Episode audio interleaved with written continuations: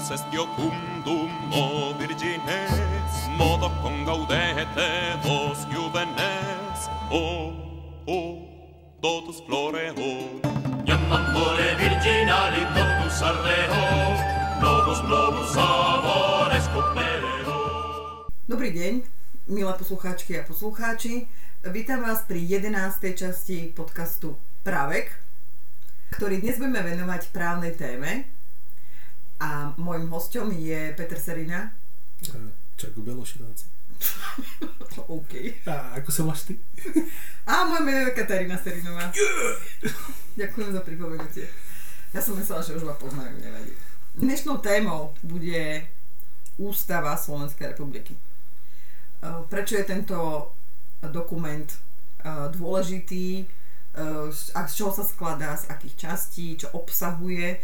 E, Tento, um, táto téma uh, bude rozdelená niekoľko podcastov, nakoľko je to príliš obsiahla oblasť a radi by sme sa venovali podrobnejšie niektorým častiam ústavy, aby sme v podstate vedeli, prečo je dôležitá, prečo vlastne je, prečo existuje, nakoľko ústavou sa dnes oháňa kde kto.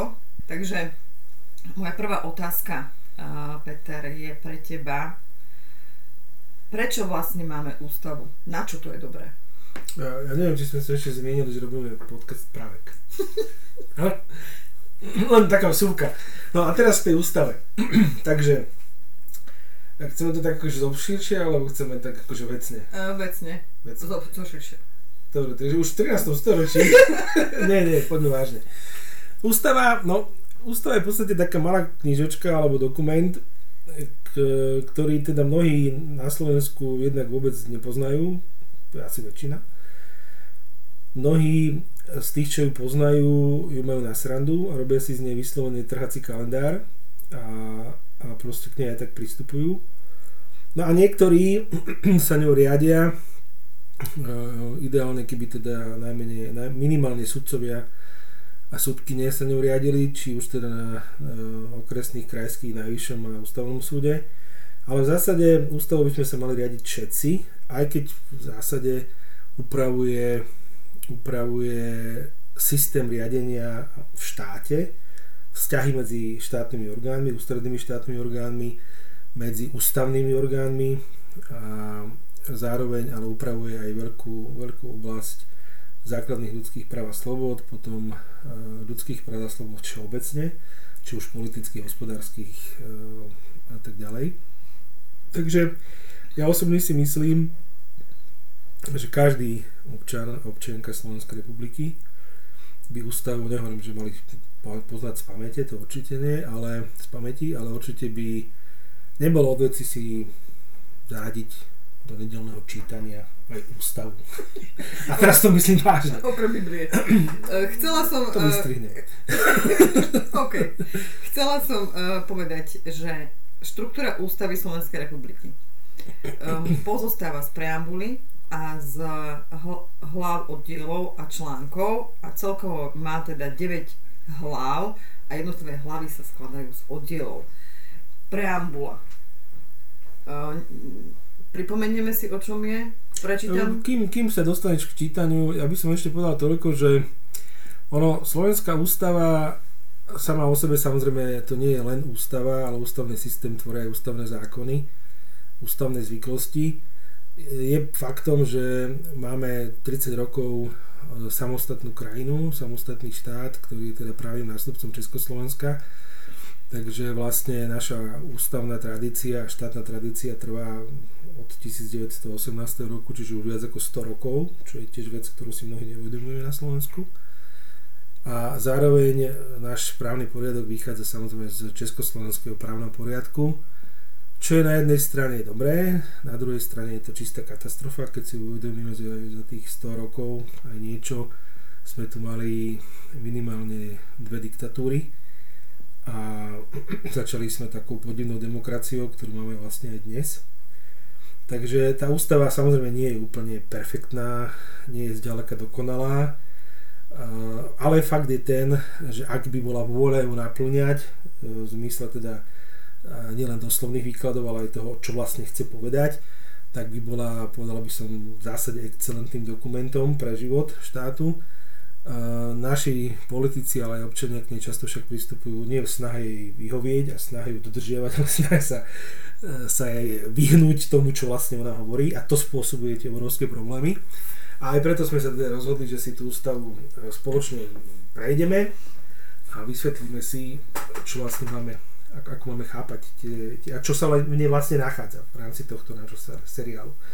Takže keď sa bavíme o preambule, je dôležité e, k tomu povedať toľko, kým si prejdeme ten samotný text, že preambula e, je vlastne deklaráciou, e, nie, nie je priamo záväzná, ale vlastne mala by hovoriť o tom, že čo je to vlastne za text tej ústavy, z čoho vlastne pramení, na čo odkazuje, mala by v podstate dávať niečo ako ten základný, základný zmysel výkladu tých ostatných, ostatných zložiek. Hej. Pretože ústava sa nedá vykladať tak v zásade ako každý zákon jednotlivo, že si to rozsekám na tie jednotlivé hlavy, oddeliť články ktoré, a tvárim sa, že naozaj nie sú prepojené. Ten, ten normatívny text a zákon všeobecne a ústava je vlastne zákon najvyššej právnej sily tak vlastne on sa vždy vykladá v súťažnosti tých jednotlivých ustanovení a len takto dáva zmysel nejaký. Takže môžeme kľudne prečítať tú preambulu. Tak ja sa ja, ja prečítam preambulu teraz Slovenskej republiky. My národ slovenský, pamätajúc na politické a kultúrne dedičstvo svojich predkov a na stáročné skúsenosti zo zápasov o národné bytie a vlastnú štátnosť, v zmysle Cyrilo-metodského duchovného dedičstva a historického odkazu Veľkej Moravy, vychádzajúc z prirodzeného práva národov na seba určenie, spoločne s príslušníkmi národnostných menšín a etnických skupín žijúcich na území Slovenskej republiky, v záujme trvalej mierovej spolupráce s ostatnými demokratickými štátmi, usilujúc sa o uplatňovanie demokratickej formy vlády, záruk slobodného života, rozvoja duchovnej kultúry a hospodárskej prosperity, teda my, občania Slovenskej republiky, uznášame sa prostredníctvom svojich zástupcov na tejto ústave. No, čiže keď si to rozoberieme na drobné, tak vlastne toto nám hovorí, aká by tá Slovenská republika vlastne mala byť. Hovorí o tom, pardon, že my, národ slovenský, na toto, na toto často narážajú jednak nacionalisti z jednej strany, že to je vlastne akože slovenský štát, ako to patrí Slovákom, táto naša Slovenská republika.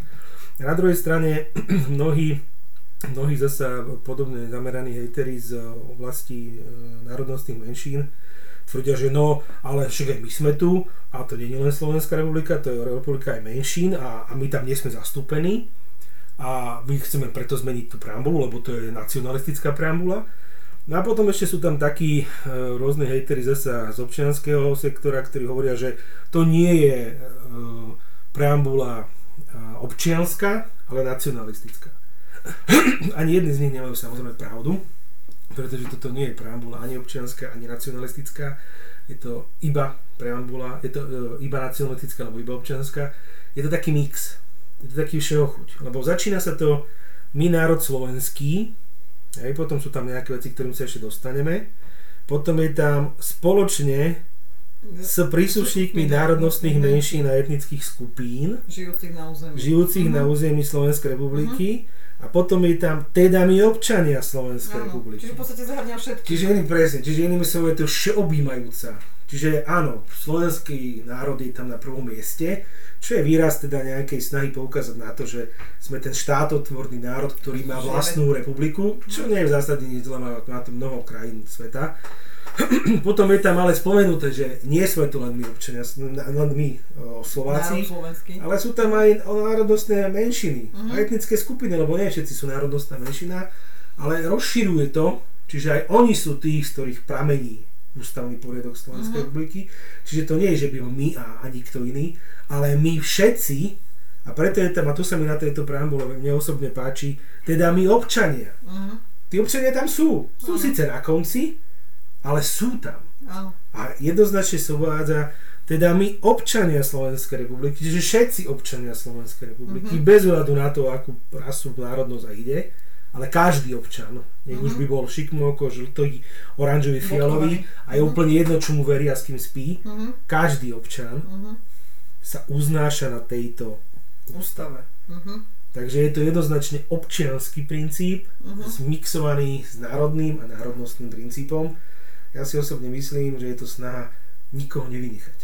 Áno. Áno, mohlo by tam byť napísané len my občania, to je pravda, ale treba si uvedomiť aj to, že táto ústava vznikala v čase, keď ešte fungovalo Československo A potrebovali sme sa aj vyčleniť nejako, a jednoznačne e, nebudeme sa tváriť, že nevznikala v nejakých e, spoločensko-historických súvislostiach a k tomu sa dostaneme teraz, keď budeme rozhodovať o tých ďalších textoch, čo tam je napísané, ale jednoznačne áno, proste potrebovali sme v, tej, v tom čase, tí predstavitelia, ktorí tú ústavu robili, jednoducho potrebovali zdôrazniť, že toto je konečne, konečne v úvodzovkách tá republika, ktorú Slováci ako národ majú.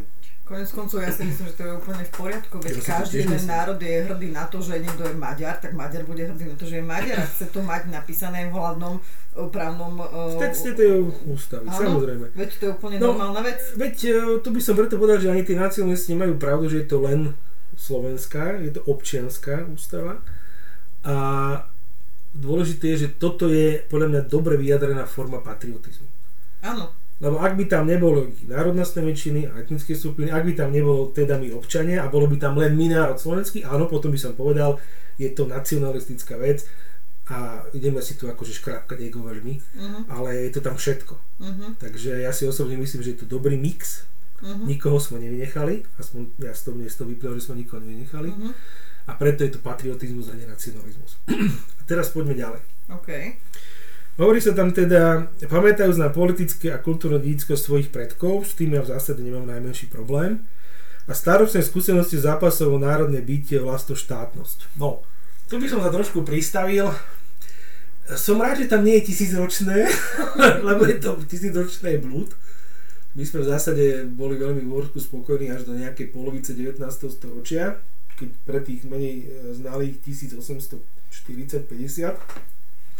A súvisí to hlavne teda s rakúsko-horským vyrovnaním, pretože Slováci v 16. storočí boli akceptovaní ako národ, ešte vo Verbeci o tripartity sú jednoznačne popri ostatných národov Horska a ich tam poženanie ozna- označení ako národ a nikto s tým nemal najmenší problém.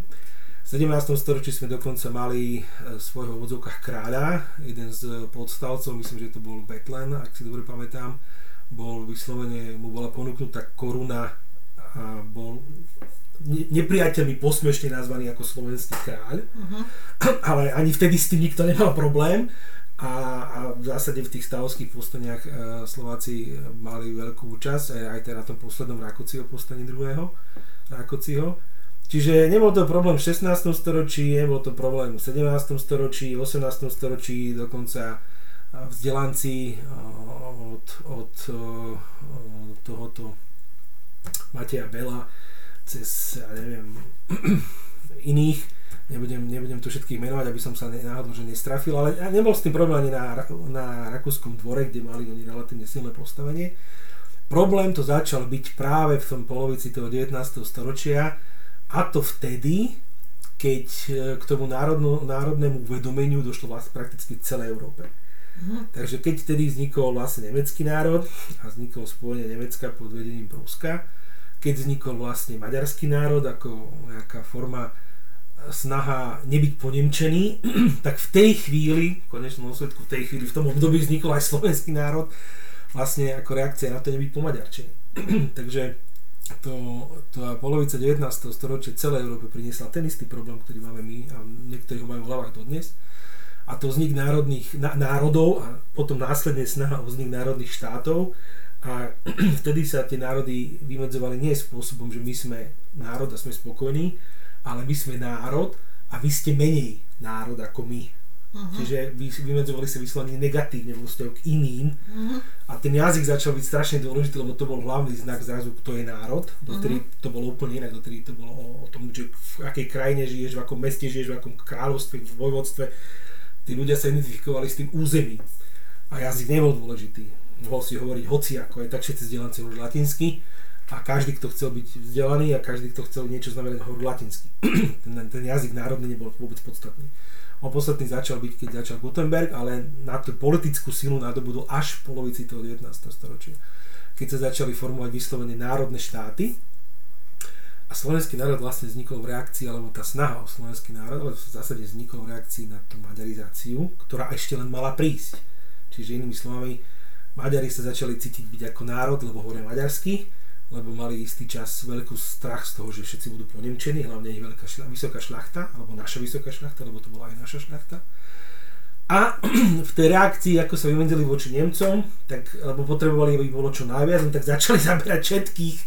A vtedy v tom polovici toho 19. storočia zasali, začali, po tom, čo došlo k rakúsko-horskému vyrovnaniu, a maďarský element sa stal vlastne štátotvorným v tej časti Uhorska, alebo tak sa cítil, a začal vyslovene všetkých, ktorí neboli, necítili sa byť Maďarmi, hoď rozprávali maďarsky, začal považovať za Maďarov a keďže vedel, že je to blúd, no tak začal následnú maďarizáciu. A to nie len Slovákov, ale aj Srbov, aj Rumunov, aj Chorvátov. A vtedy vlastne začal byť národnostné problémy v Uhorsku, čiže nebavme sa o možno stáročných, bavme sa možno o storočných. Mm-hmm. Čiže tam by som videl trošku, aby sme sa teda vrátili k téme.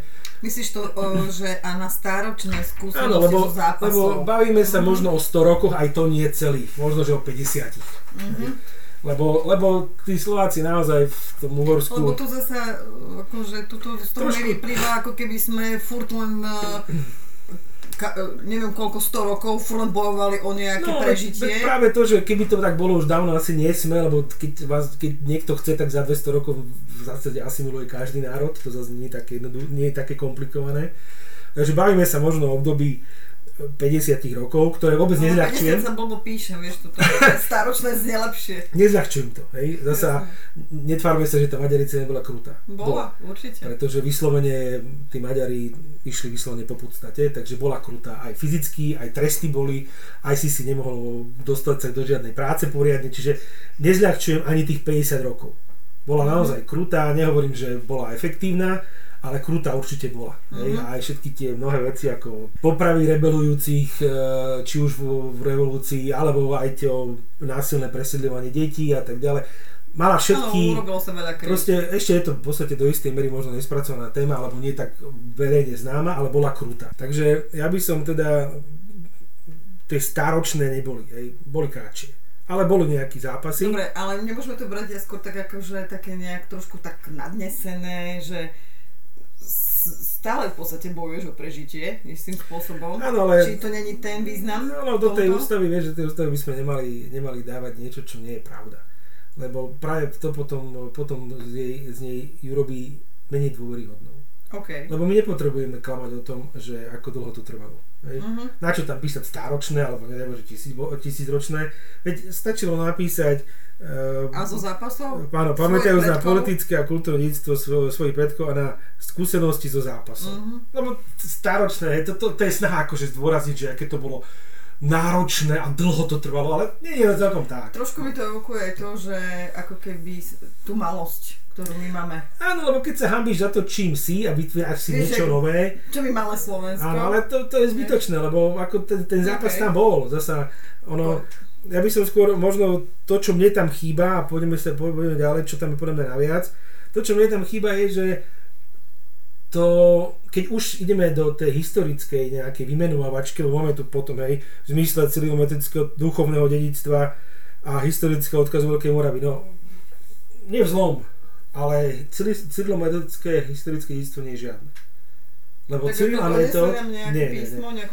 Cyril a metód, no kultúra tu bola aj predtým, lebo však inú ľudia inú kultúru. Šuty mal taký dobrý vtip, že my sme tí emigranti zo východu a donášame vám vašu kultúru. Hej. Hej, no. Hej, takže ono pekne to vystihol v tom, v tom obrázku, že tá kultúra to bola aj predtým, konec koncov aj písmo to bolo predtým, nie samozrejme naše, ale bolo latinské a to používali konec koncov všetci, takže v zásade aj naše. Mm. Keď sa to tak vezme, keď si ho osvojíš, už je tvoje. A náboženstvo sem prišlo dávno predtým. Je to kresťanstvo neprinieslo celý metód, oni priniesli, oni prišli a už tu bola. No preložili čo si, nie? Preložili do staroslovenčiny, čo mm-hmm. bol ale umelý literálny jazyk. Mm-hmm. Je to, okay. že to nebol jazyk, ktorým sa bežne rozprávalo. Je okay. to bol umelý literálny jazyk a respektíve aj tie písma boli umelé, čiže to možno, že vedelo 50 ľudí na Morave, to je všetko, myslím na Veľkej Morave, to, to nebolo, že každý sa tým vedel toho hovoriť. Tura, tura, tura. A, a, to, že, a to, čo je veľké, čo by som teda možno, ale to určite podľa mňa do ústavy nepatrí, je, že áno, podarilo sa im v istom období presvedčiť e, pápeža, aby uznal, že v tomto novom umelom literárnom jazyku sa môže vyznávať kresťanská viera. Áno, Dotedy, to bolo zakázané. Áno, to bolo sporo s trojazyčníkmi uh-huh, a v podstate za akože dostatočne vyspelé jazyky bola považovaná hebrečtina, grečtina, latinčina a to bolo naozaj veľká vec. Uh-huh. Ale to bola veľká vec z hľadiska teologického a z hľadiska církevného. Ale nie tak veľká... ale církev urči, určovala dosť... Ešte nie. V tom čase ešte Ale už bolo našlepnuté. To, to nechcem teraz okay. rozoberať. Len tým chcem povedať, že v skutočnosti tu nie je veľkého odkazu celometrického dedictva. Uh-huh a to, čo sa celé čas, to ako floskula, aj sa to použije, aj, a možno, že sa to dočíta, že učebníci, že, že priniesli kresťanstvo, to je blúd, to je vyvrátený blúd, ktorý vieme, že to tak nie je. Uh-huh. To, čo priniesli, áno, možno nejakú, a to by, ale to tam zase asi veľmi ani sa tým ne, ne, neoperuje, potrebu vzdelanosti. Ale uh-huh. treba si uvedomiť, že oni ju priniesli tú potrebu vzdelanosti e, v tom písme toho, toho tej hlaholiky a cyriliky, hej, ktorú on teda vytvoril, Konštantín zrejme. A, ale to je písmo, ktoré nebolo kompatibilné s tou celou Európou, aspoň tou západnou, pretože uh-huh. tam fungovala latinčina. Uh-huh. A teraz si vezmi aj tie krajiny, ktoré potom neskôr prevzali. Hej. Svetopolk ich evidentne asi predal do otroctva najskôr, teda hovorí sa, že vydal vyhnal, ale niektoré zase hovoria, že predal do otroctva. Mne sa skôr asi zdá, že predal do otroctva, lebo zase netvárme sa, že to bol nejaký, tam všetci predávali do otroctva, to bolo, to bol výnosný biznis. Takže on ich zrejme asi najskôr predal do otroctva, oni sa potom dostali do toho jazeru Ochrid, tam, myslím, že to je Macedónsko. A tam teda pokračovali v tej činnosti, pomohli Bulharom v zásade v tom istom, čiže v kultúrnom ponímaní. A keďže boli v, opera, vo, vo, vo moduse operandi Byzantskej ríše, no tak tam to sedelo, lebo hej, takže, ale, ale si vezmi, že tá azbuka, ktorá dneska, čím píšu e, Rusi, aj myslím, že aj Ukrajinci, Bulhári, tak ona vlastne vytvára nový kultúrny okruh, lebo musíš prekladať. Uh-huh. Hej? Ale to nie je západný kultúrny okruh. Uh-huh, východný. Takže v skutočnosti, keby sme zostali pri tom, že odkaze cyrilometrickej tejto, tak vlastne hovoríme o tom, že by sme mali patriť do východného civilného okruhu. Ale my nepatríme do východného civilizačného okruhu. My sme vždy patrili do západného civilizačného okruhu. Aj pre Fransku ríšu, ktorá, do ktorej sme dlhé roky patrili a s ktorou sme vlastne bojovali o tú nezávislosť. Takže vlastne ani toto nie je úplne presný odkaz, pretože v skutočnosti z tej misie nezostalo nič. Vďaka tej misii my niečo vieme o Veľkej Morave z hľadiska záznamov, uh-huh. takže toto je dobrá vec, uh-huh. ale z hľadiska toho štátu a z hľadiska toho usporiadania tých vzťahov a z hľadiska Proste, toho odkazu... Bol to pokus u nás? bol to o niečo pokus, uh-huh. ktorý ale v zásade nevyšiel. nevyšiel. A to, ako my ho interpretujeme, je blúd. Ok, nepresne. Lebo nepotrebujeme si vymýšľať, že nám priniesli kresťanstvo, keď to není pravda. Uh-huh. Nepotrebujeme si vymýšľať, že odkazujeme na ich kultúrny odkaz, keď ten kultúrny odkaz v skutočnosti prevzali Bulhári E, Macedónci a Rusi a my ho na ňo vôbec nenadvezujeme. Lebo keby sme na ňo nadvezovali, tak dneska vôbec sa nebavíme o tom, že sme v západnom civilizačnom okruhu. Boli by sme vo východnom civilizačnom uh-huh. okruhu. Okay. Hej, čiže toto je trošku nesčasná zmienka, ale opäť chápem, prečo tam je. No lebo e, to je tá v trochu tá malosť tých, e, snaha, snaha presadiť tam, že sme akože starobilí. Uh-huh. Ale my by sme boli starobilí, aký by tam bol odkaz na uh, Uhorsko. Uh-huh. Lebo Uhorsko je naše. Uh-huh. Tak, jak je Maďarov, tak je Chorvátov, tak je Srbov, Rumunov, je aj naše. Uh-huh. A keď si uvedomí, že ten štát reálne existoval 1000 rokov alebo 950 rokov, tak nie je dôvod e, sa za to hambiť. Jasne. Veď aj naši predkovia ho budovali, to sú aj naši králi. Jasne. A my sme tam zažili aj zostupy, aj pády. Hej, takže e, skôr, keď už by sme chceli teda zdôrazňovať našu minulosť. Ale vieš, že to nemohli udať tam, že mohli. odkazom na Uhorsko, lebo to evokuje tú maďarskú nie, nie, nie. silu. Nie, nie, lebo toto sa, Uhorsko nie je Maďarsko, to no, asi netreba prieť. A, práve to, že, a, ale u nás sa to takto považuje. Lenže táto ústava je z 92. No, myslím. Áno. Hej, takže to už sme mohli bať trošku ďalej. A nemuseli by sme byť takí zakomplexovaní, lebo chápem to po prvej, po vzniku Československej republiky, chápem to. Lebo keď 950 rokov niekde žiješ, tak aj to myslenie máš nejak zakotvené a potom prídu nejakí e, ľudia, ktorí sa tvária, že sú akože kultúrne, hospodárske, neviem ako vyspelejší ako ty, čo tiež nie je pravda, lebo tým si oni kompenzujú svoju malosť a povedia ti, že vlastne, že ty si slabý, niktož, mladší brat a vlastne ty nemáš dejiny a vlastne to Horsko je fuj a není tvoje.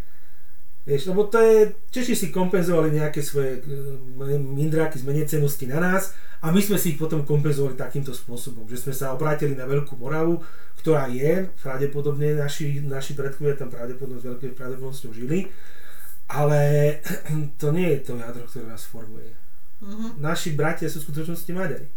A Češi sú tak možno bratanci z tretieho kola. Tak ale trošku sa pohľadám, možno, že niektorí to tak vnímajú. No však jasné, ale ja len hovorím, že tváriť sa, že, že to Uhorsko nás neformuje je nezmysel, pretože my no, jasné, a naši predkovia my žili 950 rokov. Okay. A konec koncov to Uhorsko bolo možno 150 rokov pred Českým kráľovstvom. Uh-huh. Alebo 100 rokov, hej. Čiže to nie je tak, že my sme boli menej vyspelí. To tí Češi boli menej vyspelí. Lebo kým oni ešte boli nejakí trápni kniežatá, tak my sme sa ubránili ríši a boli sme samostatným kráľovstvom.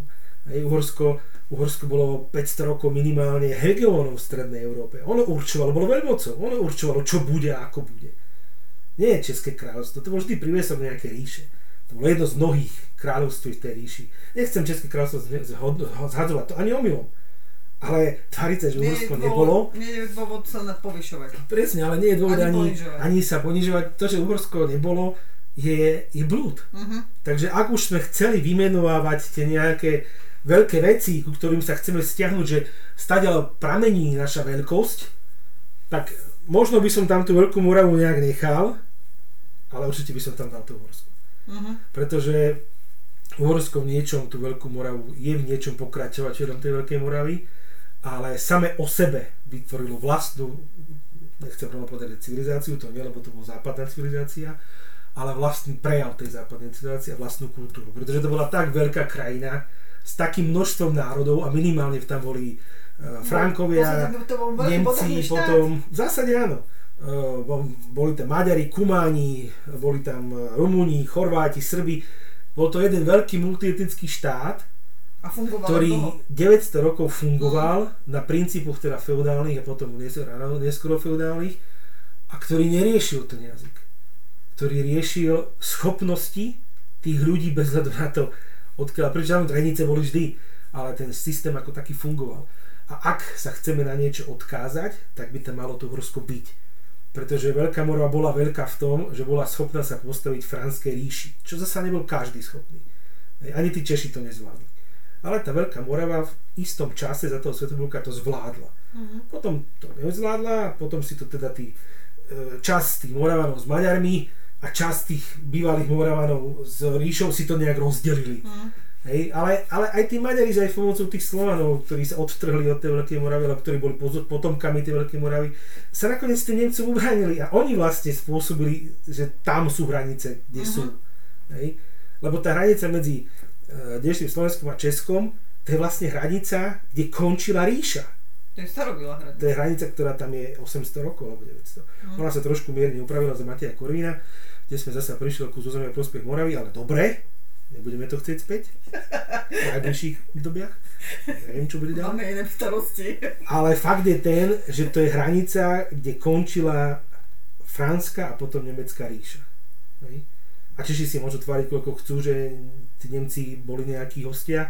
V skutočnosti tí Češi s Nemcami vytvorili České kráľovstvo a Češi ich potom nepekným spôsobom vyhnali pod rozsvetovanie, ale to je ich, ich kliatba a ich problém, s ktorým sa budú musieť vyrovnať ale keď už máme odkazovať na históriu a na veľkosť, dobre, nechajme tam tú Veľkú Moravu, ale určite tam chýba to Uhorsko.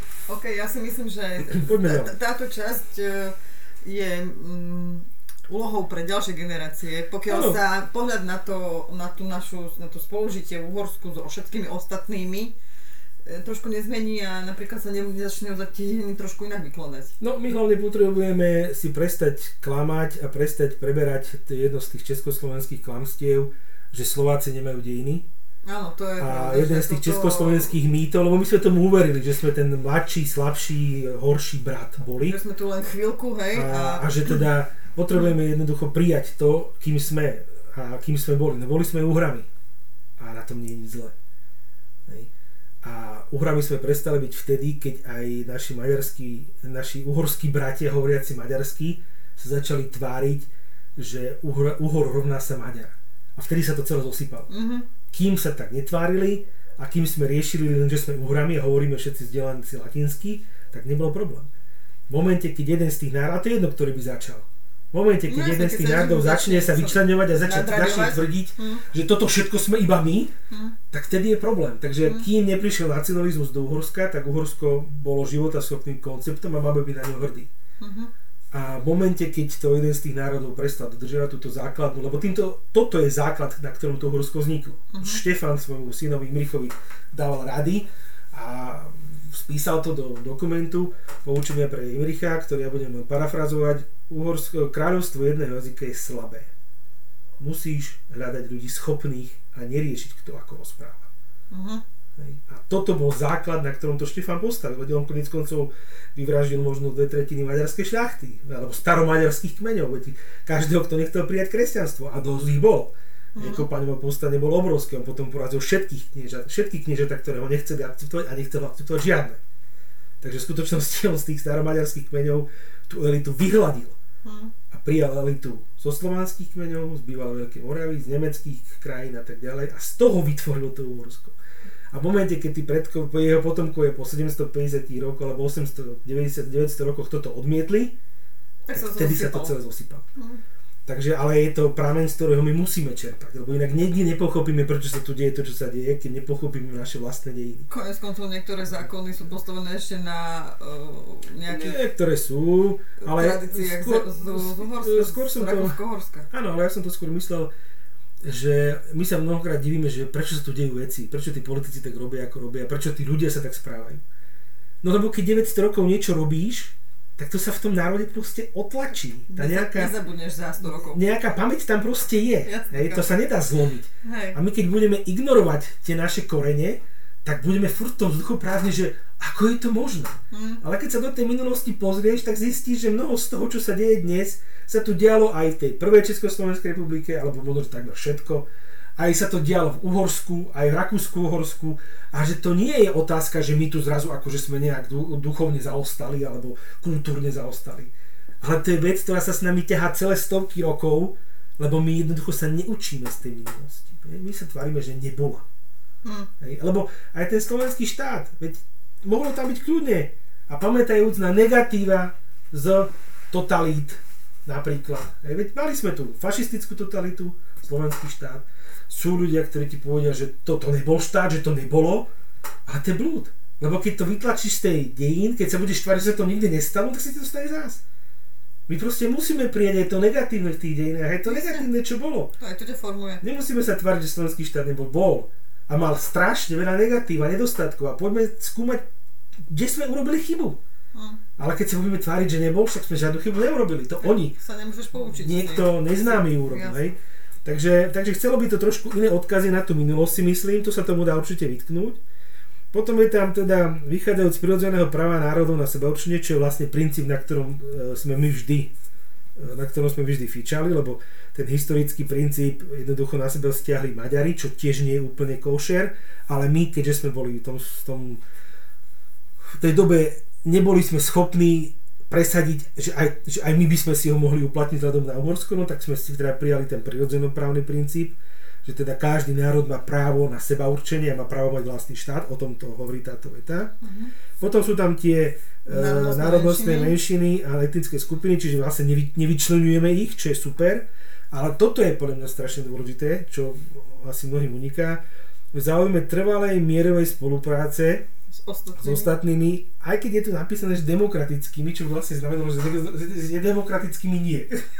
Že si, my, si, si myslíš škaredy? že s nimi mierovú spoluprácu nevyznávame, lebo tak je to napísané, hej. Áno. Lebo je tam vyslovené, že s demokratickými. Otázka je, že kto zmiera tú, uh, zmeria tú mieru demokracie. Tak e, ono to je vždycky, e, zmerieme si ju sami, pretože my nejakou máme, my máme právo povedať, e, ako krajina má právo parlament vyhlásiť, že teda považujú niektorý štát za nede- za ne- nedemokratickú totalitu. A tým pádom by to vlastne znamenalo, že Že s nimi sa nehráme. že s nimi nemusíme mať žiadnu mierovú spoluprácu. Hej? Lebo aj to si treba uvedomiť, že toto je vlastne taký ten široký rámec, hej, že my, my chceme spolupracovať v miery, Mhm. ale je to vyslovene, vyslovene s demokratickými krajinami. Čiže keby som v úvodzovkách bol prezident a mal by som, lebo mám tam ako prezident, k tomu sa dostaneme neskôr, povinnosť, e, povinnosť zabezpečovať chod ústavných orgánov, tak vlastne toto by som mal obúchať tomu ministrovi zahraničných vecí o hlavu.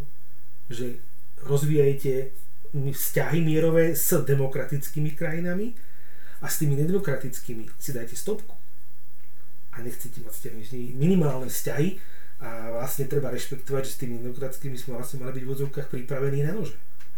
Lebo tak to máme napísané. Máme to napísané, možno, to fakt je akože najlepšie riešenie. Neviem, neviem, ja len, vieš, že... No bavíme sa o tom. Bavíme hej. sa o tom, ale zase platí staré rímske, kto chce vojnu, kto chce mier, pripravuje sa na vojnu, pretože Áno. nič nie je horšie ako byť zaskočený.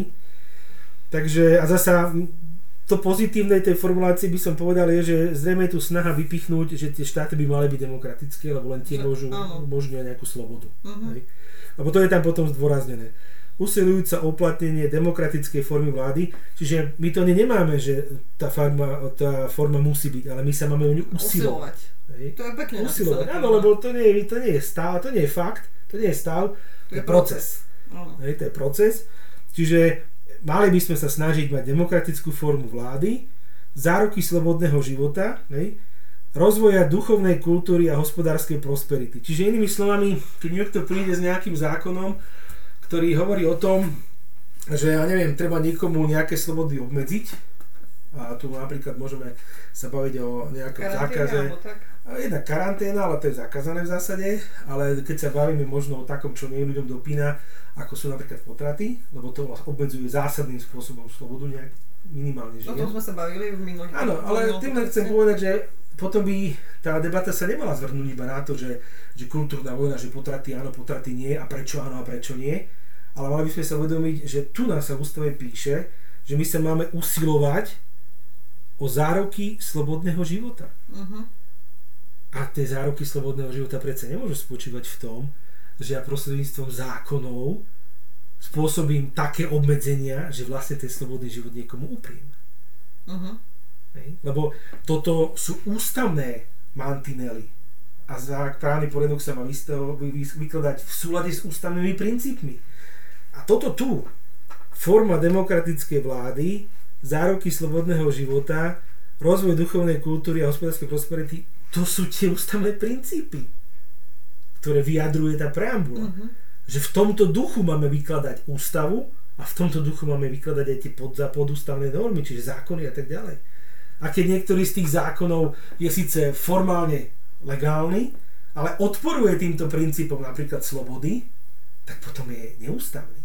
A my by sme mali sa ako poslanci alebo ako spoločnosť zamyslieť nad tým, ako chceme budovať demokratickú spoločnosť s zárukami slobody, keď nejakej Vlastne skupine ľudí vlastne spôsobíme slobodu ešte že, áno, že, že, Slobodu. že jej tú slobodu obmedzujeme, že jej Mhm. proste jej tú slobodu berieme, lebo, lebo my máme za to, že tak je to správne. Hej, ale tak potom narážame na základy, na to, toto sú základy tej ústavy. Mhm. Keby tam bolo napísané, a chceme žiť v totalite a chceme žiť v stavomskom štáte, tak opäť by sme sa nebavili o slobode, ale bavili sme sa o tom, že aj tie zákony by mali smerovať k tomu, aby naplnili to, čo sa v tej ústave píše. Mhm. Lenže to tým politikom ani tej spoločnosti nedopína, že tie zákony, keď sa príjmajú a navrhujú, tak tieto ústavné princípy v sebe To musia kompor- byť, byť Mhm. v nich. A nie je možné, aby sme pardon, si prijali hociaký zákon, ktorý vlastne odporuje tomu, čo mu tá ústava hovorí, že má smerovať ten právny poriadok. K slobode. Hej. A potom je tu teda ešte, e, teda my občania Slovenskej republiky sa uznášame prostredníctvom svojich zástupcov na tejto ústave. A v tomto je vlastne vyjadrené sú dva ústavné princípy, ktorým sa ešte neskôr dostaneme. Prvý je, že zdrojom všetkej politickej moci v štáte sú občania, čiže nie len národ slovenský, ale občania. Mhm. Lebo teda my občania sme sa uzniesli, Áno. a to nie priamo, ale Ale- prostredníctvom volebných zástupcov. Čiže parlamentná demokracia. Mhm. A toto tu je vlastne vyjadruje duch Slovenskej republiky. On môže byť problematický vzhľadom na minulosť, tam máme ešte veľké resty, aj v pochopení, ale z hľadiska tej, toho občianského princípu, z hľadiska demokratického princípu, slobody, je bezchybný. Mhm. A je úplne jasné, že tí, ktorí prijali túto ústavu pred 30 rokmi, alebo 31 rokmi, chceli, aby Slovensko bolo demokratické, aby to bola parlamentná demokracia, aby bolo slobodné a prosperujúce. Aj materiálne, aj kultúrne. To je to podstatné. Jasné. OK, super. Uh, takže nakoľko som naposledy čítala ústavu asi na gymnáziu v minulom tisícročí, tak ďakujem za t- t- tento výklad preambuly. Ako je to veľmi zaujímavé, fakt, keď si to človek uh, uvedomí, čo vlastne tie slova znamenajú. A ešte upozorním na to, že ústava, táto preambula je v každej triede základnej školy a myslím, že aj gymnázii zverejnená, ale zďaleka si nemyslím, že, By sa tomu niekto venoval. že by sa tomu niekto venoval a že by uh, si to takto niekto rozoberal pravidelne s tými študentami, študentkami a aby proste takýmto spôsobom vlastne umožnil tým ľuďom pochopiť vlastne, ako v štáte žijú. Lebo Mhm. to, že toto máš vycapené a to, že si to možno, že sám prečítaš, je fajn, lepšie ako nič, ale v skutočnosti to nie je tá podstata.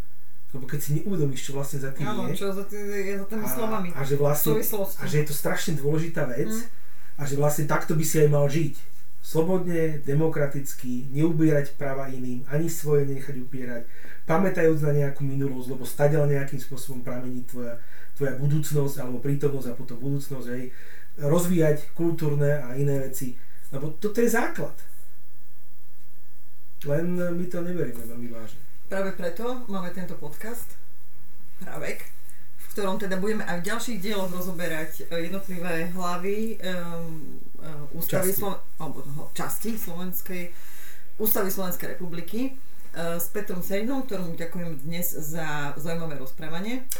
Ja ďakujem za pozvanie a som rád, že nám to vyšlo na 30. výročie Slovenskej republiky.